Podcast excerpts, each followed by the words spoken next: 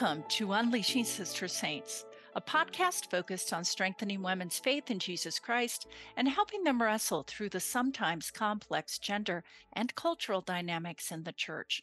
I'm Dr. Susan Madsen, a global expert in women and leadership, a mom of four, and a devoted member of the Church of Jesus Christ of Latter day Saints. And I love the word unleash, hence the name of this podcast. I use this word often too in my speaking and other settings. In each episode, I like to include research, personal experiences, and a challenge to help you feel free to bring your whole self to the Lord's work. Now, in this week's episode, I am delighted to welcome back my friend, Dr. Christy Kane, to the show. Dr. Kane is a mental health professional, public speaker, author, and business leader, and she earned a doctorate degree in psychology. And her primary goal is to help people care for their brains and live better lives. So I'm excited to have Christy on the show again. This is part two and this time specifically to shine a light on the topic of women and loneliness in the church. Christy, welcome back. Thank you very much. So let me set the stage a little. You recently delivered a beautiful address at BYU Women's Conference on the topic of loneliness, and you provided a clinical and scientific perspective of the worldwide problem of loneliness while also combining spiritual directives and encouragement. It was fantastic. Now, I think sometimes when we envision a lonely woman, we think of a sister that's maybe single or an elderly woman, perhaps living by herself or without her family nearby. But the reality is that loneliness affects women and sisters from a variety of backgrounds and family situations. Can you elaborate on why loneliness is such a pervasive problem globally and even within the church? And then talk about some of the challenges women face that lead to loneliness. Well, you know, Susan, I think you're probably more of an expert in this area than I am. But women, it's an interesting dichotomy of women's connection with women. And from a mental health perspective, I find it interesting that so many women in the LDS faith and outside the LDS faith feel alone, even though they're surrounded by other people. So somehow in our culture, in our modern world, we've shifted the ability for women to feel connected and deep intimacy with other women.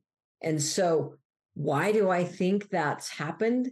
Well, we live in a much more comparison world than ever before. I think that's part of it. We don't do the same cultural things. I mean, I remember as a kid growing up listening to my great grandmother tell her stories, you know, of the potluck dinners and the barn yeah. raising and the social dancing. And they got together for each other's entertainment and news source and to survive, right? And we don't do that anymore. And I and used so, to, when I was growing up, I have to say, I was in Northern Idaho at the time, but we used to have a lot more dances and Western swing things going, and families used to get together more. And, and so we had some of those same connections. Yeah, I think it's A, we've shifted socially. So people are more isolated in a sense away from those who they would have formed those intimate connections with. I think we're also so busy mm. that in our busyness, the loneliness comes. I also believe that we've we're losing that ability to trust and create intimacy because of the fear of comparison. In some places, the culture is culturally vanilla in the sense of everybody trying to be just like everybody else. And that even creates loneliness. And there's just fear of judgment. I don't know about you, but I remember being in a Relief Society lesson, I don't know, gosh, 10, 15, 20 years ago. And it was the first time in my life I heard a sister stand up and say, I have depression. And I went, oh. oh my goodness. Like I wanted to celebrate that she had actually said that. And I thought if more sisters would give deeper answers and real answers in lessons, they would find the ability to be more connected because everybody's struggling, but nobody shares. And I think things have shifted. You definitely hear that more. But I would agree with you 10, 15 years ago, you didn't hear any of that. Mm-hmm. And it was kind of appalling when people were a little more open, people would say, wow, why are they so open? But mm-hmm. it takes that to make deep connections. I mean, it takes knowing someone to make deep connections. Yeah, I, I think that's such an interesting comment because sometimes we just give those Sunday school answers, right? But that's the more depth is so important. So also in my notes, I really felt that that sometimes mental health illness leads to more loneliness, addiction issues, financial problems, health challenges. Of course, people struggling with their children, which I've done myself, that I had a bout of really struggling for probably a full year, not loving going to church when all my youngest son's friends were going on missions. And I would just feel so sad. Any other comments about some of those challenges that you've seen that lead to that loneliness? I do think that as we go through difficulty because of this more isolated social media, I think in some ways comparison judgment world, mm-hmm. that yeah, when people are struggling, I think we tend to think we have to go through it by ourselves more than ever before. And so we we do pull back. I don't know exactly how we're going to change that because if you read some of the early writings of the sister saints, man, they told everything in those meetings about everybody's problems so that they could help whoever needed to be helped, right? And here we've become HIPAA protective, if you will, in the sense I don't think it's effective. I think withdrawing when you're struggling is the exact opposite of what you should do, and it intensifies the loneliness. I think that judgment piece is so key because maybe sometimes we don't want everybody to know because of judgment, but also sometimes people gossip and the vein sometimes of caring and just spreading things and i don't know any comments about that? Uh, have you seen that's, that? That's the fine line right? We have to be careful who we share with and those who we do share with need to respect privacy and it's difficult because even in our culture it's like you know if you're a ministering sister and a sister shares something she's struggling with in some aspects you're kind of supposed to go back and visit yes. Society presency and yet the sister who you shared with may not want that presidency to know. And so i think you have to have clarity of communication like when people share stuff with me and maybe it's because i'm a mental health professional but i'll say now this is something that i would go back and share with the presidency. Are you comfortable with me doing that? I really feel that it's important that i do so and then I will respect what they say, but I'll strongly encourage them and say, okay, if you don't want me to share that, you need to. Like in counseling, there's things we tell people when they walk in the office. There's a few things that if you share with us, we have to legally report. Yes. Right? Yes. And so it's kind of like giving them that room to say, I feel very prompted that this needs to be shared. But again, respecting privacy, right? Yeah, thank you so much. Now, in the talk, you shared a definition of loneliness that it relates to the absence of an attachment figure or social network or community. It seems ironic that in a world with ever growing social media networks and virtual reality opportunities that more and more people struggle with loneliness. So, can you describe the relationship between social media and loneliness and why do we need to be cautious as women on social media? You and I both know that the mental health statistics across the board are increasing dramatically yes. for young women, but for all populations. Part of that is this social media world has created fake realities with no depth. And women, if they struggle at all in any type of social esteem issues or wondering if they're good enough, social media drives home the nails of everything that's wrong with you while trying to get you to believe that everything's right with everybody else. It's yeah. a fake world. But here's the other interesting thing about the fake world, Susan. A lot of people get wrapped up into social media watching a particular figure who's not only sharing, hey, I'm going on a trip, but if they broke their arm or if they, I mean, some of the things that people get caught up in watching is also negatively impacting the brain from small t traumas. Like there's this oh, virtual oh, vicarious living that people are doing through other people's lives. I mean, I can think of several even LDS women in the social media culture that if they break their foot, that's new news and everybody's commenting, but none of it is producing the oxytocin chemical that creates connection. None of it's creating the uplifting messages that you get when you're spending time immersed in face to face, I need a human connection. And so not only are we sending negative messages that impact the brain inappropriately, we're also diminishing the production of the oxytocin chemical that's created face to face. And so we're compounding this emptiness and loneliness by watching and what we're not doing. And judging ourselves and others based yes. on what we're watching, too. That's so interesting you know, I think there's a place, and the church says so, right? The church leadership, there's a place for social media, but it's yes. one of those things that if you cross, it's addicting. It's become the new soap operas. Do you remember? Yeah. Way back when, when that was the big thing, right? I mean, I was in college and at three o'clock, I was a resident assistant. And three o'clock, Monday through Friday, every day, all the dorm rooms were would empty and all the girls would go to the TV room. And I'm like, what are they watching? And I think it was like Days of Our Lives or something, you know. But every kid went to that, but it was one hour a day. The soap opera lives in social media, women are watching it's six all day, nine to 10 hours a day. Wow. And it's fake. And fakeness creates depression and anxiety and judgment and comparison. And you and I, part of a panel on the issues with the CDC had reported on teen girls. And I put this in the show notes too, so people have that link. It was an awesome panel. Thank you for putting that together. But it really went through some of these deeper issues with girls and young women specifically and about 60% are seeing now depression, anxiety, and so forth. And about a third are seeing they've thought about suicide or yeah. even attempted. And so you look at the world and there's things going on, but social media is one of the causes. I mean, the research continues to say that. And even the last week, wasn't there something new? Maybe, I don't know if you, I didn't have time to read deeply, but there mm-hmm. was a, even a new report on social media, the negative impacts.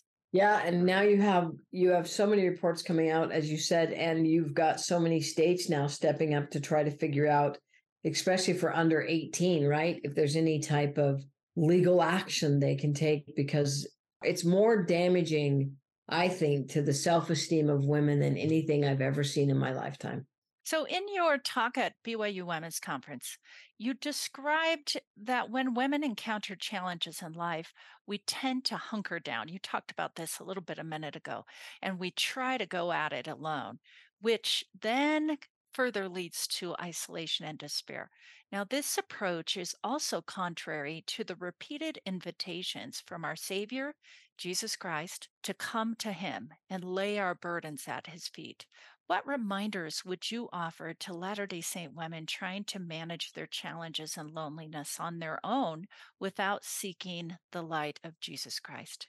Because you've mentioned our Savior, I would remind them that how many times in the scriptures were there women that critically thought him, sought him, right? You've got Mary and Martha, Mary Magdalene. You've got the woman with the issue of blood. You've got the woman whose son passed away you have so many examples of women who didn't go it alone, who went to the master to help them with what they were dealing with. And what we have to remember that the going to the master, yes, means going to the temple, saying your prayers, reading your scriptures, but it means literally going and sharing verbally with another person your burdens, mental health issues, dramatically increase in severity when there's isolation.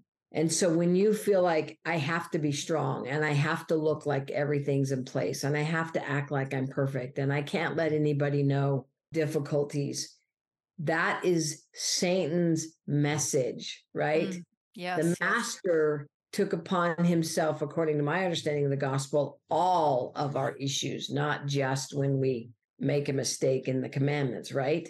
Yeah. And I love the fact, Susan, that if you look at Christ, in almost all of his moments, he touched the people he healed. Physically. You, yeah. Going it alone doesn't allow that human touch to come in. And when you can share with a fellow sister or a friend your difficulties and receive that physical embrace, that brings healing, that brings connection, and that lifts loneliness. And you don't get the physical touch or embrace when you tell yourself you have to do it alone. And it probably, and you would know this better than I, but that physical touch moves your neurotransmitters in different ways too, correct? Yes. And think about it. When do we bond the most with someone? It's when they're sharing something about themselves that is truly raw, yes. when they're being truly vulnerable. And that's what we're asking people to do is to trust and be vulnerable because that's some of the deepest connections. Like I have people who share lots of things with me, but some of my longest connections that are most valuable to me are the ones who I have known everything but the things that they've gone through because they've yeah. trusted me enough not that I could fix it but they trusted me enough to give me the privilege to listen. Oh, I love that. Thank you so much. In your talk, you also said this the key is to learn to navigate loneliness through the light of Jesus Christ, guided by the Comforter within the gospel of Jesus Christ as sisters united to lift, comfort, and offer understanding. I love that. We you're saying we're part of a sisterhood and we are not alone. And yet, in your talk, you describe feeling extremely lonely and isolated after your divorce, despite prayers that a ministering sister or Relief Society presidency member or others would reach out to you or visit. They didn't. I have to say that's so heartbreaking. But I know many women who have experienced this lack of outreach, and not usually because others are cruel or selfish. Others just aren't aware of our struggles sometimes. So here's my question What should women do if they find themselves in the position of feeling lonely in a church community? Well, you listen to my talk. And so, yes, yes, they, yes. They should not do what I did, right? In my talk, I talked about how I felt I'd failed when I went through the divorce. And so I know I pulled back, right? I used to be the person that kind of sat in the middle at Relief Society, always commented in the lessons. And I started sitting on the back row and coming to church at the very last minute and leaving as soon as it was over because I was hurting. Don't do what I did. Mm-hmm. Don't pull away, right? Because I watched another sister six months later who went through divorce, who the way that she was received by the sisters was so opposite of me. They embraced her. She sat with them. They cried with her. And I remember thinking, going, what was I, chopped liver? Like, you know, nobody put their arms around me. Nobody reached out to me. And I said that to someone afterwards. I said, why? And they said, well, you're such a strong, independent female. We all thought you wanted to be left alone. And yet inside, that was the exact opposite I wanted. Mm. But the message I was giving, I guess, said that. With your and nonverbals, so, with when you yes. showed up, and so we need to be aware of even if people are, you know, we make assumptions because of those nonverbals that you don't need us. Right. And we need to challenge ourselves to lean into that, right? And the sister who's struggling needs to lean in. I should have called the Relief Society president or called my ministering sisters and said, Hey, I need you. And I didn't, right? And so it's a double sided thing. It's taking responsibility to ask for what you need, which is hard we some strange reason we think it's a weakness. I think it takes great strength to say i'm not okay and i need help right? Mm-hmm. and we need to do that as members of the church as sisters. And then as you said those of us around others need to be watching for those cues because oftentimes those who seem to have it all together are probably the ones struggling perhaps the most. And their mask is acting like they have it all together. Yeah, you do want to. I know, uh, you know, even though I haven't challenge, haven't struggled with certain challenges, I've struggled with kids leaving the church. And at this point, I have to say that all four of my children are not active in the church now. And with that, you just want to. You got to help with that, Susan, because I have one, I have one going that way. So I can imagine that's hard because I know where I'm at. Oh, that's it's heartbreaking, and it doesn't get easier with each child. It's been one child after another, my and even with return missionary and so forth, and it's heartbreaking. Mm-hmm. And I struggled with that for a long time and didn't want to lean into that. And now I talk about it all the time because I have accepted, Christy, that I'm okay that I tried my best with what God has given me my head, heart, and hands to do what He wanted in terms of, you know, all of the things that you do, family home evening and going to church and going to the temple and all those things. but you have to give yourself grace and say you can do what, and it's not all about you. And women take that on because it's our role in the church to be the nurturer and do all of these things. So then it must be our fault. I don't know if you've gone through or you're going through that, but well, man, we can play with our minds. well, and we go through just the hurt for them, right? We know what's coming and we don't know how to protect them, right? It's a process of grieving too. And mm-hmm. I don't know. Anyway, that's tough. So, we are taught by both science and doctrine that humans need each other, that we are not meant to tackle challenges like loneliness alone. Any other thoughts? Can you elaborate more on the science behind this? You've talked a little bit about this and share some important ways that each of us can decrease loneliness and increase authentic connection every day. So, what are some practical things, Christy? Well, I appreciate that you bring up also that medical side because we know people so you can be alone and not be lonely susan and you can be surrounded by people and be alone and we know medically those who struggle with loneliness have increased heart disease cancer they die at younger ages. Loneliness is damaging to the brain and to the human body. It's also damaging to the soul right? They're all connected. And so what i really encourage anyone is if you are dealing with loneliness, you need to tell someone. I don't care who it is, whether it's you go sit down with a mental health professional like me, whether you walk into your bishop's office and say, I need you to make sure that you're sending sisters to my home every day to talk with me because I'm not okay, or you make friends with a stranger in the grocery store. I have started to make it a point that whenever I see a person I find a reason to comment like, "Oh, I love your hair," or "That's a beautiful jacket," mm. or "How are you doing today?" We walk around each other and we stand around each other without speaking. I mean, how many of you get in an elevator and none of you have a conversation with anybody in the elevator? We have to stop that. And so if you're feeling lonely, start talking to everyone. I don't care if you say, that's a nice car, or thank you for bagging my groceries. But most importantly, don't do what I did. Mm-hmm. Don't close the door of your house, get on your knees and pray for people to come and then wait. If you need them, then go find them. I learned that in a horrible way. For six months, my depression and things were so dark because I shut that door. And it would have been so better.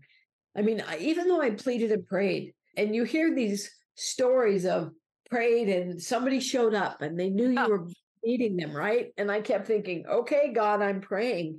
But then when I got that correction by my friend, I was like, I was praying, but I didn't act. Oh. Don't not act and don't get caught in, well, why do I have to be the one that reaches out? Mm-hmm. Why do I have to be the one? Heck, I have a friendship group. We do stuff, bunch of single friends almost every week. But guess who sends the text out every week? To say, Are we getting together? It's me. And I complained about that once, and all my friends said, Well, that's your role. That's who you're supposed to be. That's part of what you're supposed to do. Please, if you're lonely, don't set in it. The only way to end loneliness is human connection with another person. That is so, so important. And I, man, thank you I have to say thank you for being so vulnerable on this show today and sharing your heart and soul and some of your struggles, because I think that's going to be helpful for others. And it's so helpful for me as well. I tend to, you know, I have a husband that goes to church with me, but I tend to be in my head so much and sit at the back and those things, uh, unless I have a calling, right? If I was Relief Society president, which I was many years ago, then I took it upon myself. But I love your advice to just lean in, step forward, tell people if you're not okay, because there are good people in this church. Mm-hmm. People mm-hmm. who will lean in, people who will be there if they know. And that's information, right, Susan? Inspiration, information precedes inspiration. Yeah. You got to tell people. And I love your comment, though, too, about you can pray and pray and pray. But if you're not acting, if you're not doing your part, which is just lean in and talk and tell people and reach out. So I love that. So, for listeners today, I would like to challenge you to reflect on this episode and journal some of your thoughts. What can you do If you're lonely yourself, what can you do? What are some next steps for you? And if you're not experiencing loneliness, what can we do to help people that better attention, I would say, to the loneliness of others? Jot a few notes again in your journal. Dr. Kane, thank you so much. It's always wonderful to talk to you. Thank you. Thanks for having me. And to listeners, please follow Unleashing Sister Saints on Facebook and Instagram for more information and to stay up to date. And if you like a particular episode, please share it. Thanks for listening to this episode of Unleashing Sister Saints. This is Dr. Susan Madsen, and I'm devoted to unleashing the positive impact of Sister Saints on the world.